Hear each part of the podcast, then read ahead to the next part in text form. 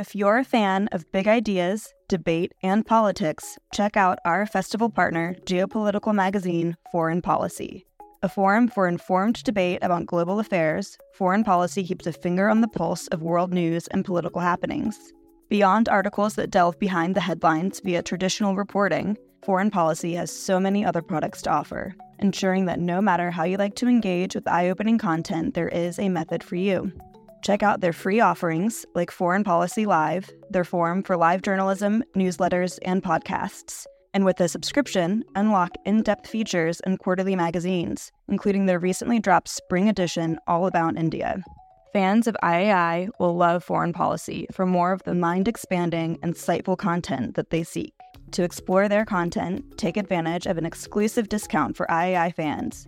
Subscribe now using promo code LIGHT24 to save 50% and unlock access to everything foreign policy has to offer. Philosophy for Our Times is brought to you in partnership with the New College of the Humanities, a university level college offering undergraduate and postgraduate degrees in the heart of London.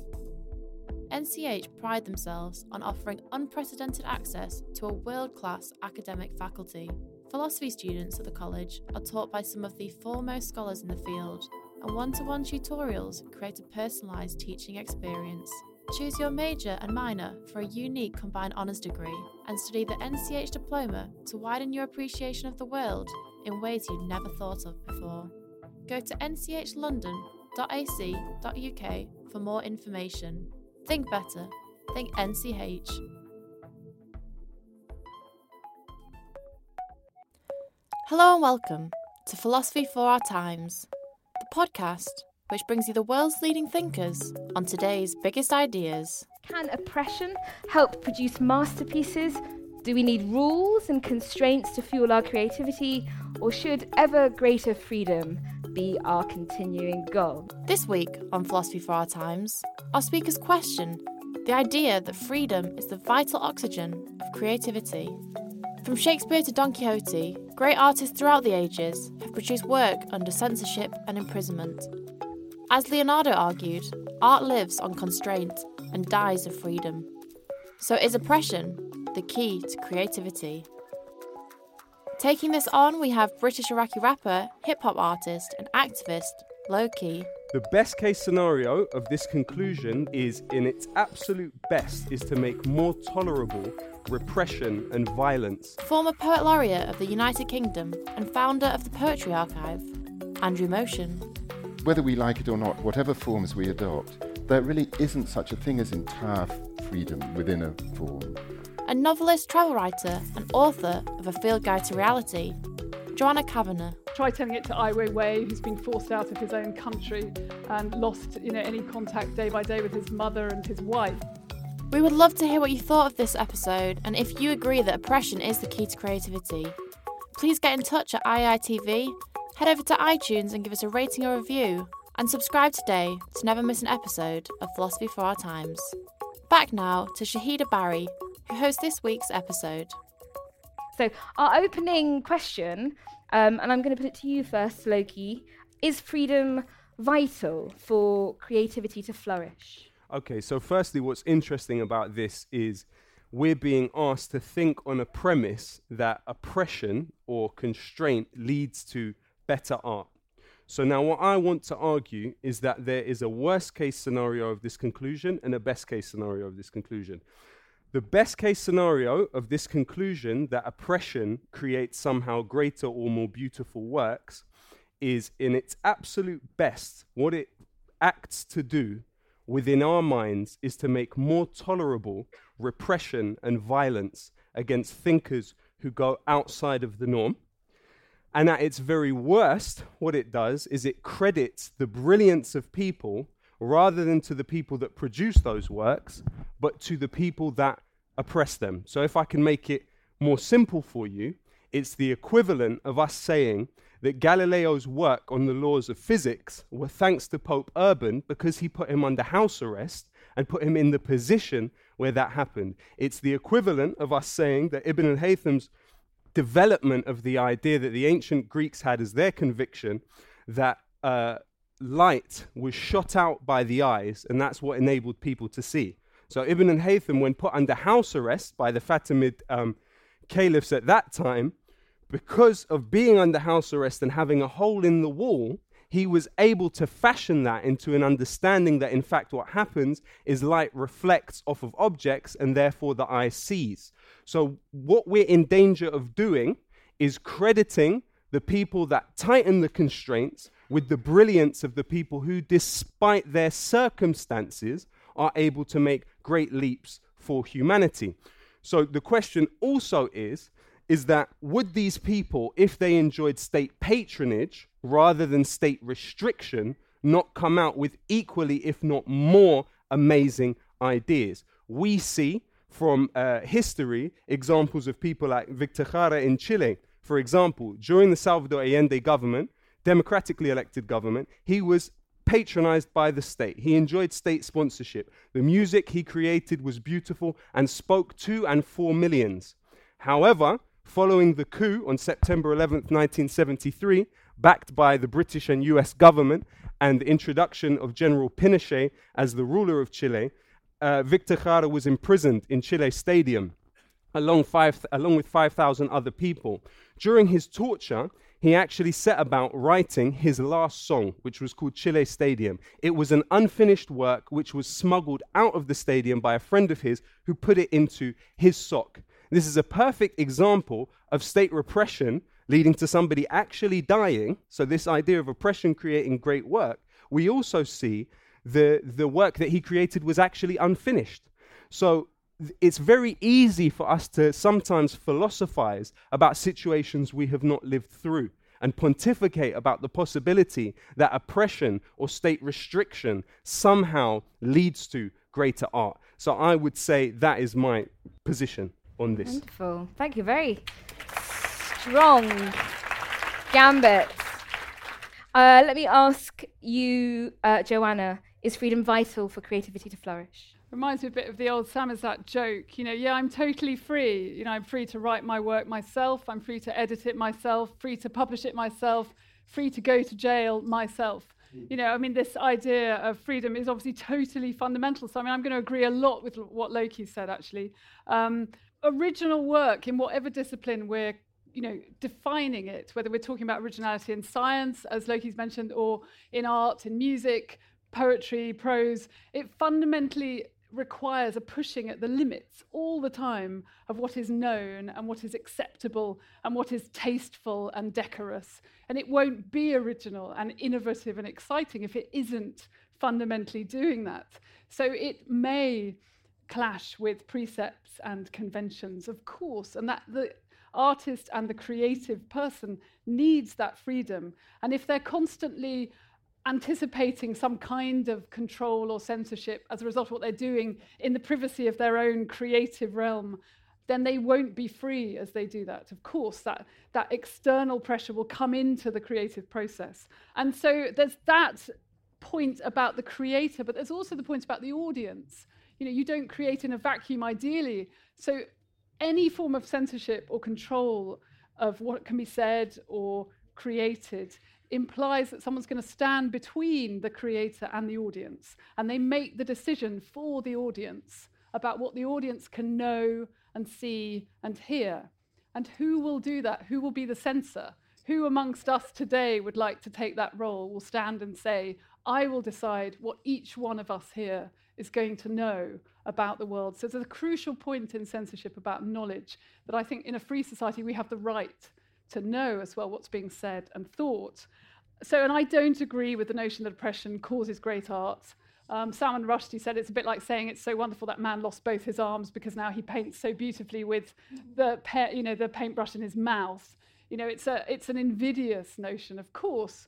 And try telling that to Garcia Lorca, who was murdered by Franco's thugs, or Radclyffe Hall, whose work was totally silenced because she t- wrote about love between women. Um, try telling it to Ai Weiwei, who's been forced out of his own country and lost, you know, any contact day by day with his mother and his wife. You know, try telling that to them that the the pressure, therefore, means that you are the censored, and that's what you're the silenced, and your work is assessed on that premise as well. So all people talk about is that your work is censored, and that's what's happened to it. Um, so this actually brings me this idea of silencing. Um, so it's not entirely the same as what we're talking about with formal constraints.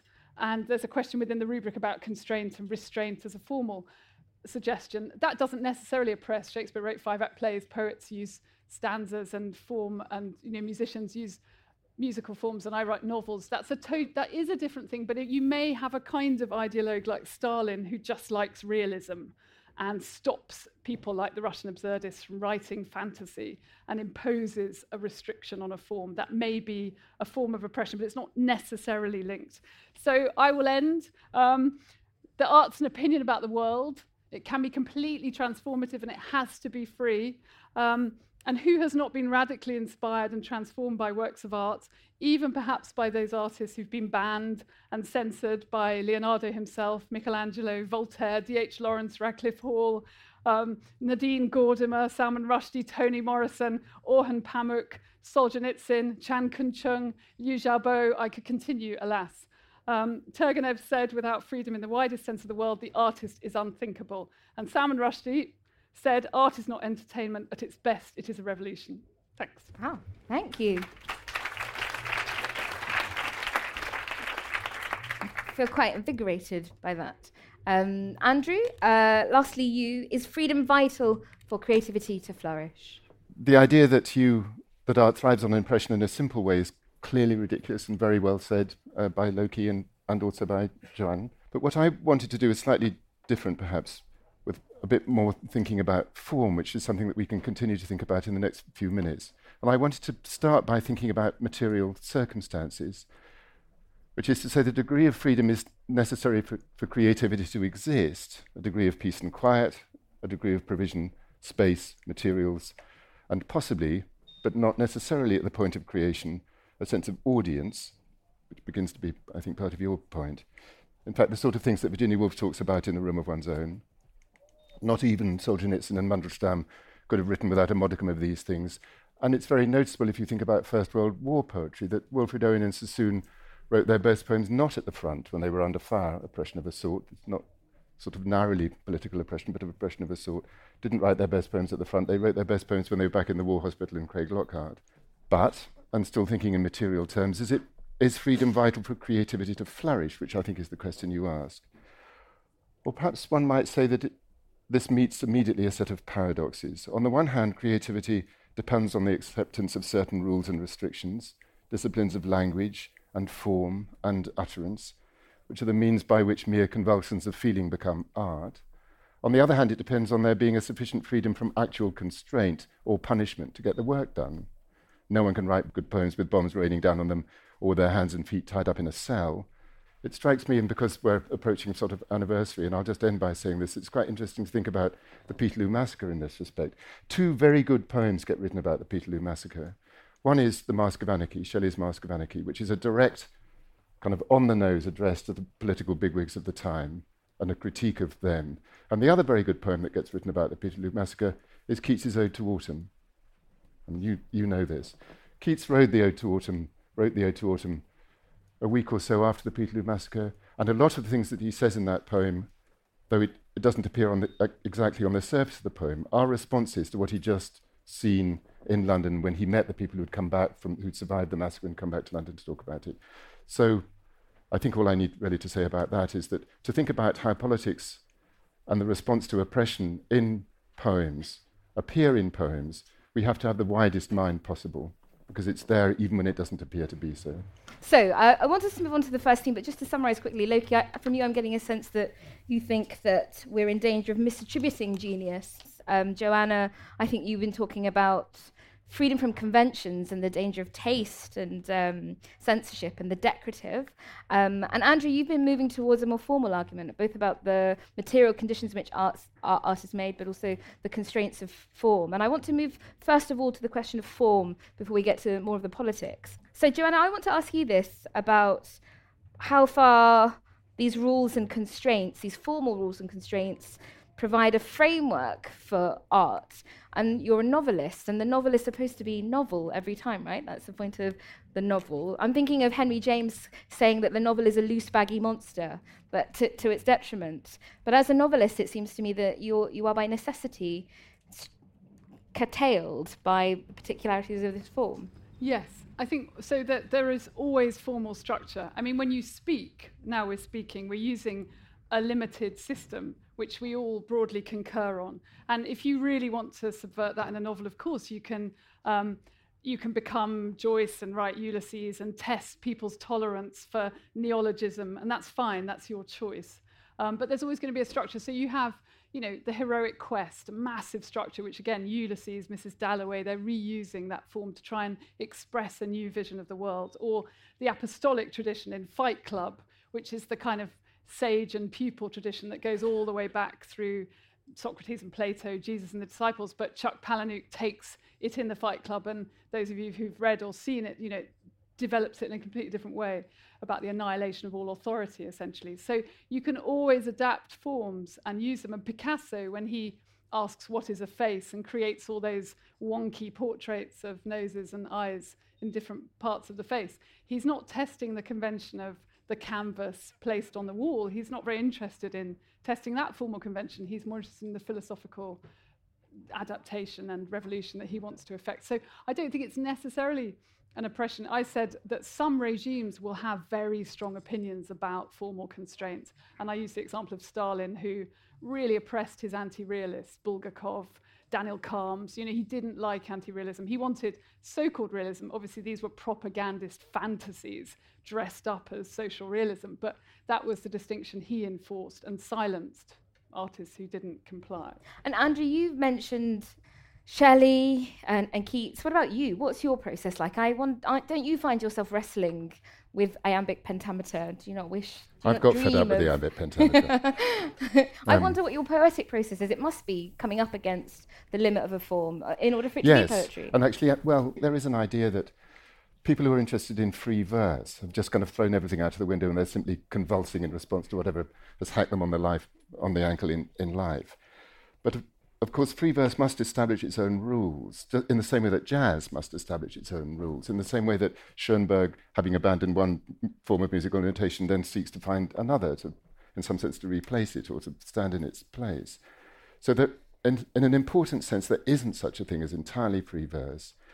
Living in America as I now do, I'm very struck by how much more free, more nearly free contemporary American poetry is than British poetry. In other words, whether we like it or not, whatever forms we adopt, we're always trying to find ways to push against, this is your phrase, I think, against the limits of things in order to re- establish our authenticity. There really isn't such a thing as entire freedom within a form. As, and certainly as critics, if we're looking with a very, ad- if, if we find ourselves looking at a very adventurous form, a form that we might not have come across before, we're still looking for ways in which it coheres. We instinctively we want to see how it works in that sort of way. As it happens, and more narrowly to answer your question, as I've got older, I've got more impatient with strict forms and more interested in trying to find ways of writing poems that are more to do with breath and writing villanelles, as it were. So I have, in my way, tried to extend things. well, that sounds like you should talk to Lowkey. well, well, one of the oddities, um, and I'd be very interested to know what you feel about this, of living in the, as I used to do in the in the British poetic culture, is that you would think that the ends of the spectrum had nothing to say to each other. That is nonsense. They have a great deal to say to each other. I mean, the stuff that you do when you stand up and do it does not necessarily sound very like what I say when I stand up and do it, but actually very similar principles are at work here, I think. I think the interesting uh, direction that we're taking this is in terms of forms and the way that that can then, to some extent, potentially, and I'm and I'm kind of reluctant to say it, but it can imprison you within a certain direction. So, for instance, I have a song called Alphabet Assassin, which I said that every four bars would be of alliteration. So, for A, every word would begin with A. For B, every word would begin with B. The and I went through the alphabet and did that. But the point was with that is I do feel that in terms of style, I was able to do something quite strong. But in terms of substance, I believe that giving myself that kind of template of something to write slightly paid the price. But with the first time I did it was 2009, and the last time I did it was 2017. And I felt in 2017 I was actually able to create something with a lot more substance. However, I think I paid the price to a certain extent in terms of style with alliteration of where the words were falling. I'm desperate to hear that, but I'm not going to make you perform because I think we'd, um, we'd have to pay you a lot more.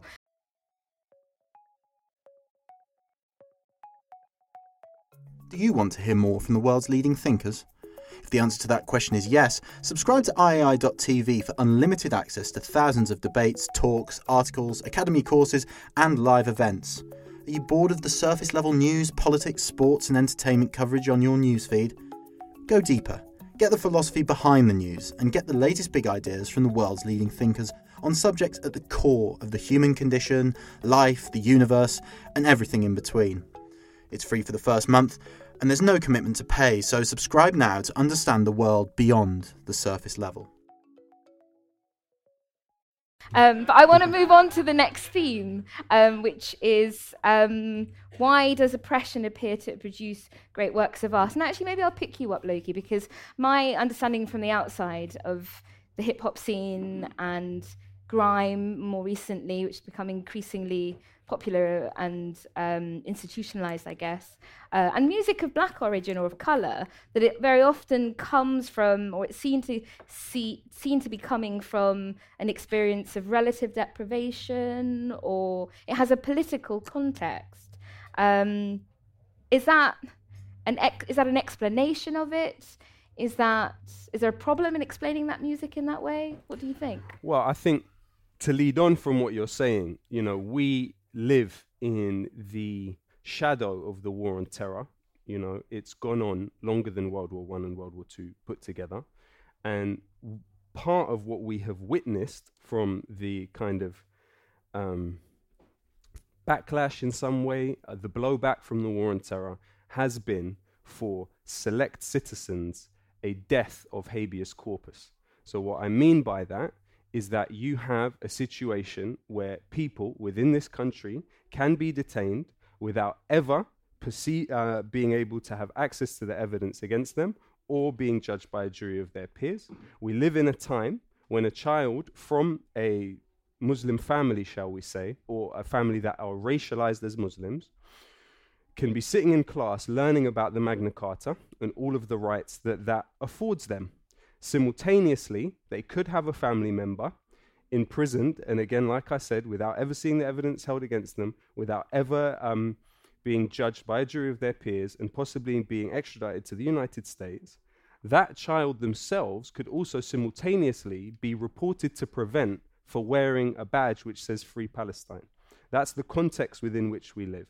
And myself, as an Iraqi who was here throughout the 2003 war, my feeling of what can and can't be said, what can and can't be questioned, what violence is sacred and what violence is benign, has been something that I have actually felt constraints from. So if I decide to visibilize in my music the violence of an arms company like BAE Systems, there are repercussions in my private life. And what I mean by that is detained in airports. What I mean by that is you know, in some cases, the BBC not wanting to play certain songs or have me on at certain times. Say, for instance, I was due to be on Tim Westwood's show on September the 11th, 2011, and I was rung up at the last minute and said, uh, We don't want you on there. And the reason they didn't want me on there is because it was September the 11th. and this is and this is something that is when you are able to invisibilize the contours and mechanisms of power, what then happens to those who see it and who want to speak about it? And so, in kind of answering to your point, there is art that is being created during these times of actually immense horror. Of actually immense horror. And there are people that see that horror. There are people that try and speak about it, try and deal with it, try and find a way to heal through art during these times. But I think those people really are on the front line of those that are being silenced. I feel like you're saying that art might come from an experience of discontent or deprivation, but is also an eloquent response to it, but also you might suffer the repercussions of it. But also, also the examples we have of people that have done that is actually a testament to the human spirit that has existed. You know, for instance, there's an amazing book by P- Peter uh, Victor, sorry, Frankl, who survived um, the Holocaust, and what he said to himself is that I constantly would picture myself surviving this terrible, um, this terrible situation and lecturing about it afterwards. And he drew strength um, from the saying that a person who has a why can bear any how. And the point is that I think that art strengthens um, and consolidates the spirit in that way. And it, I wonder if, if the opposite of being a Lowkey, if you're somebody who isn't the person you are, um, if you live in a, a free and indolent society, do you produce really shit art? Are you lazy and uninspired? Are you Ed Sheeran, basically? If you're not Lowkey. No, I know him. I think he's great, actually. I don't think his art you would be very politic about that. Ed Sheeran's no, great. no, I, I, I literally don't think he's bad. But I think um, what's interesting that I was just thinking about during this um, process, and again, um, your question kind of leads into it slightly, was the experience of Paul Robeson. You know, this Yeah. was a singer who was born to a father that was born into slavery, who was campaigning against lynching in the United States following the Second World War, alongside Albert Einstein, in a situation where you literally had people returning from the Second World War in army fatigues being lynched. And Paul Robeson took it upon himself, along with Einstein and others, to really take on these issues. At that time, he'd been a trained lawyer, but was not allowed to practice law because of his race. And uh, then was taking it upon himself to deal with this stuff, even you know, though he had this massive fame as a singer. You know, he created songs in over 20 languages. It doesn't mean he spoke them, but he created songs in over 20 languages. The appeal that he had to sing to people all over the world, from China to elsewhere, you know, led to a situation where this man's passport was taken taken away from him. And I think one point um, that Andrew made prior to this was that within this situation, when he had to do a show in Canada, they did a show right on the border between the United States and Canada, with him on the side of the United States and hundreds of thousands of people on the other side. He came over to Britain and went and performed for Welsh miners. Um, and this was really the strength of Paul Robeson's spirit. But what we saw was his trajectory, whereby in an attritional fashion, he was worn down. He spent the last 20 or so years of his life a recluse and, and, and unwilling to come out and perform and make music.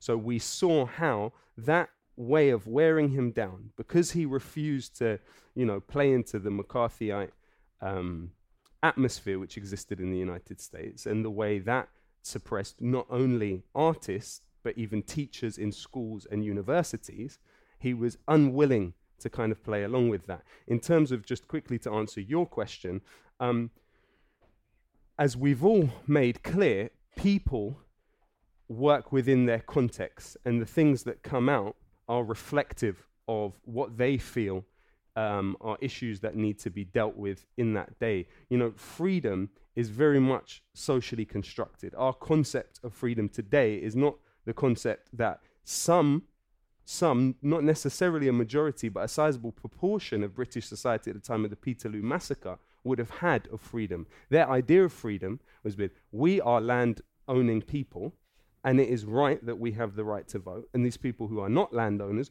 do not have the right to vote. This is freedom. So within our lifetime, it's very easy for us to say, okay, well, it's very also easy for us to forget the lessons of the past and to forget that the right of people to vote who do not own property was three centuries of struggle. Yeah. Actually, you know.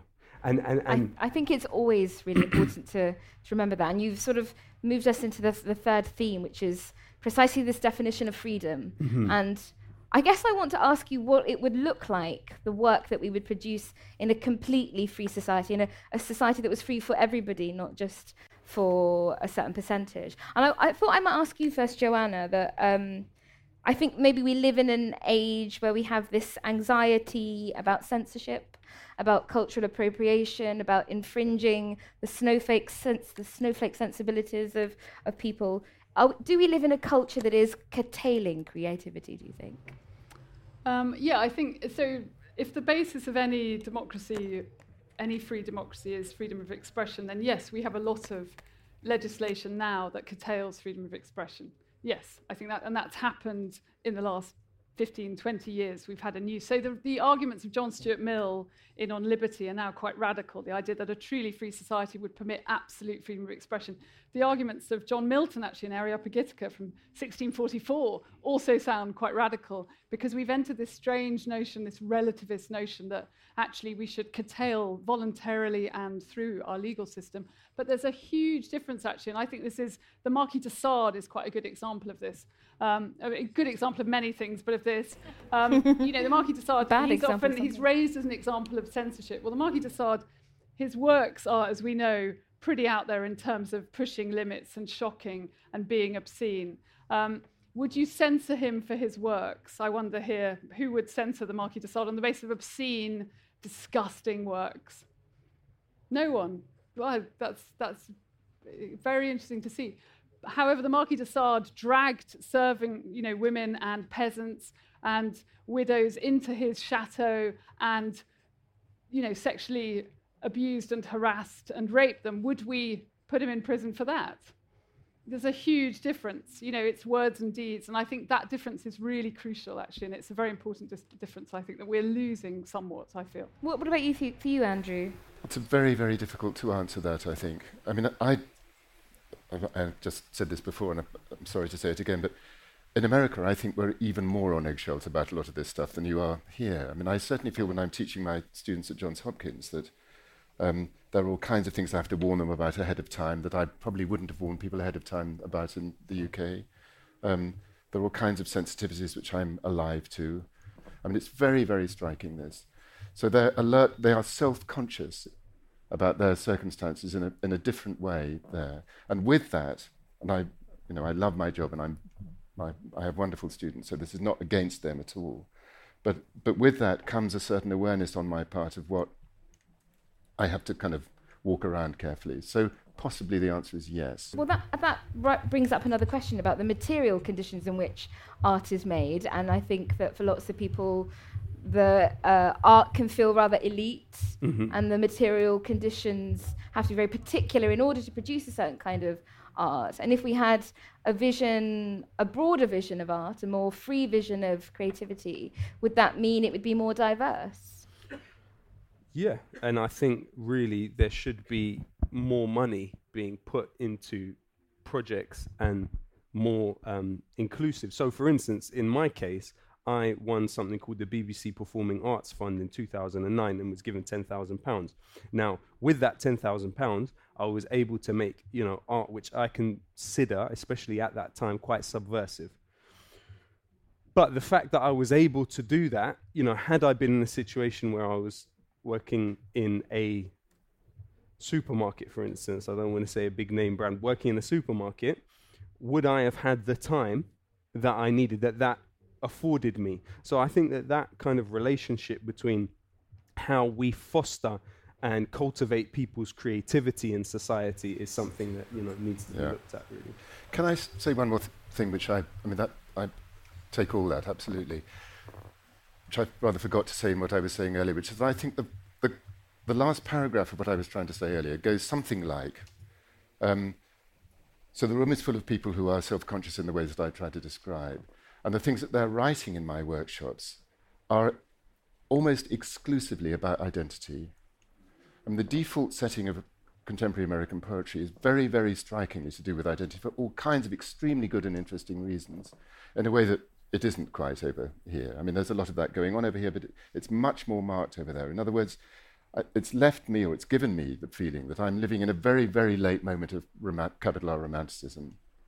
Um, and I think there's, a, as I've already said, a great deal to be said in favour of that because it means that people can say, I exist, whoever they are, and I matter, I count, listen to me. That's all clearly excellent. But at the same time, if it means that some sort of coherent, some idea of the political gathering and sweep and thing is is lost in the process, and that's clearly a problem. Well, sorry, go on. Do you I- think oh, that's yeah, carry sorry? No, go go, for it, because I've got a different point, Okay. which is about to say, yeah, if you want to uh, respond I- on no, I Andrew's- just wanted to say, do you think that is in some way a result of a kind of narcissism that's encouraged on some level? little bit. It's not the only explanation of it, but it, I think that does come into it. I think it's to do with, I mean, again, a, a, a large political pressure being exerted, which of course forces people at some point to say, but it's me. I mean, that's, so that's what's going on. Jo, you were going to say something then? No? Um, yeah, it was slightly a slightly different point. I mean, I don't know if it, but I would just it was something because Andrew was talking about things that we'd remembered we'd forgotten. So I Quite. remembered I'd forgotten, Quite. which was about the beloved bill. This sort of idea that so Toni Morrison's beloved. There was a call in Uh-huh. Virginia to censor it or to offer schools parents the opportunity was to taken off reading lists, that yeah. it should not be read. And the, the basis was that it was very tasteless and it referred to sexual violence and violence and incest and rape. And this sort of idea, this is why this freedom is so important. If you're going to represent the incredibly tasteless activities of history and the incredibly tasteless things that are happening in the world at the moment, you need to have the opportunity yourself to convey this. And the idea that you then penalize the person trying to represent the history of slavery by saying, oh, it's a bit tasteless, you know, I think that's a truly dire Really, well. really. So what would the artwork look like, whether it's poetry, music, or visual culture? What would it look like to produce art with complete freedom, formal freedom, political freedom, the freedom of material conditions? In a way, it wouldn't be political. And actually, Nadine Gordimer makes this point. She said in 1976, when she was writing under apartheid and her works were banned, she said, you know, if you're in a system where you're constantly seen as politicized by a regime that wants to shut you down, all art becomes a political weapon and you're forced into this political position. You can't be an id- individual artist and represent a unique vantage point. It's always rendered into something else. So possibly that. And that's what I mean about censored artists. You know, that it, that it becomes the thing of their work, like Ai Weiwei. That is the thing that even if you've never seen anything by him, you know of it. So I think that may be that you'd actually have the freedom to represent a distinctive vantage point. Andrew? that, which is very important, I think, and I was something I was hoping to, but sort of in the background of what I was saying about Seamus very early on. Um, the freedom to choose your subjects, in other words, not to have the sort of pressure of your circumstances cramp you to feeling that you only can respond to them in a very direct way. And related to that, the idea which we talked about in relation to Keats, that maybe the best way of approaching a difficult subject is not necessarily through the front door, but kind of round the back or down the chimney or where, where, Down the wherever it- chimney. it might be. Down the chimney. Very good down the chimney. Yeah. That um, sounds like your new album, Lowkey, down the chimney. What does it look like for you? Well, I think that actually reminded me of something Mahmoud Darwish, the uh, Palestinian legendary poet. Palestinian poet, um, not long before he died, he said, "I'm actually tired." Of being imprisoned in my Palestinianness, I'm kind of paraphrasing it, but the point was is that he constantly was in a situation where he felt he had to, you know, for instance, he has a lyric in a poem called Fekir Bigherak, think of others, He says, لما تحرر نفسك باستعارات فكر بغيرك من فقدوا حقهم في الكلام. While you are liberating yourselves with metaphors, think of others who lost their right to speak. And so he constantly felt that pull towards those that lost the right to speak. You know, while he himself went through problems of censorship, problems of traveling from place to place, eventually he achieved such a social status that he, in a way, traveled above people who had been turned into refugees as he had been as a young child. But he always felt that responsibility, which is, I think, what you're talking about, towards those people and covering and presenting their stories and being an ambassador for them to the world. So I think it's quite an interesting point. The presenters are always curtailed by time, sadly. So we have run out of time. Please could I ask you to join me in thanking our speakers Andrew Motion, Joanna Kavenna, and Lowkey. If you enjoyed this episode of Philosophy for Our Times, why not delve deeper into creativity? Take a listen to episode 153 and join Bence Nanay, Justin Colata, and Sam Roddick in asking what is beauty.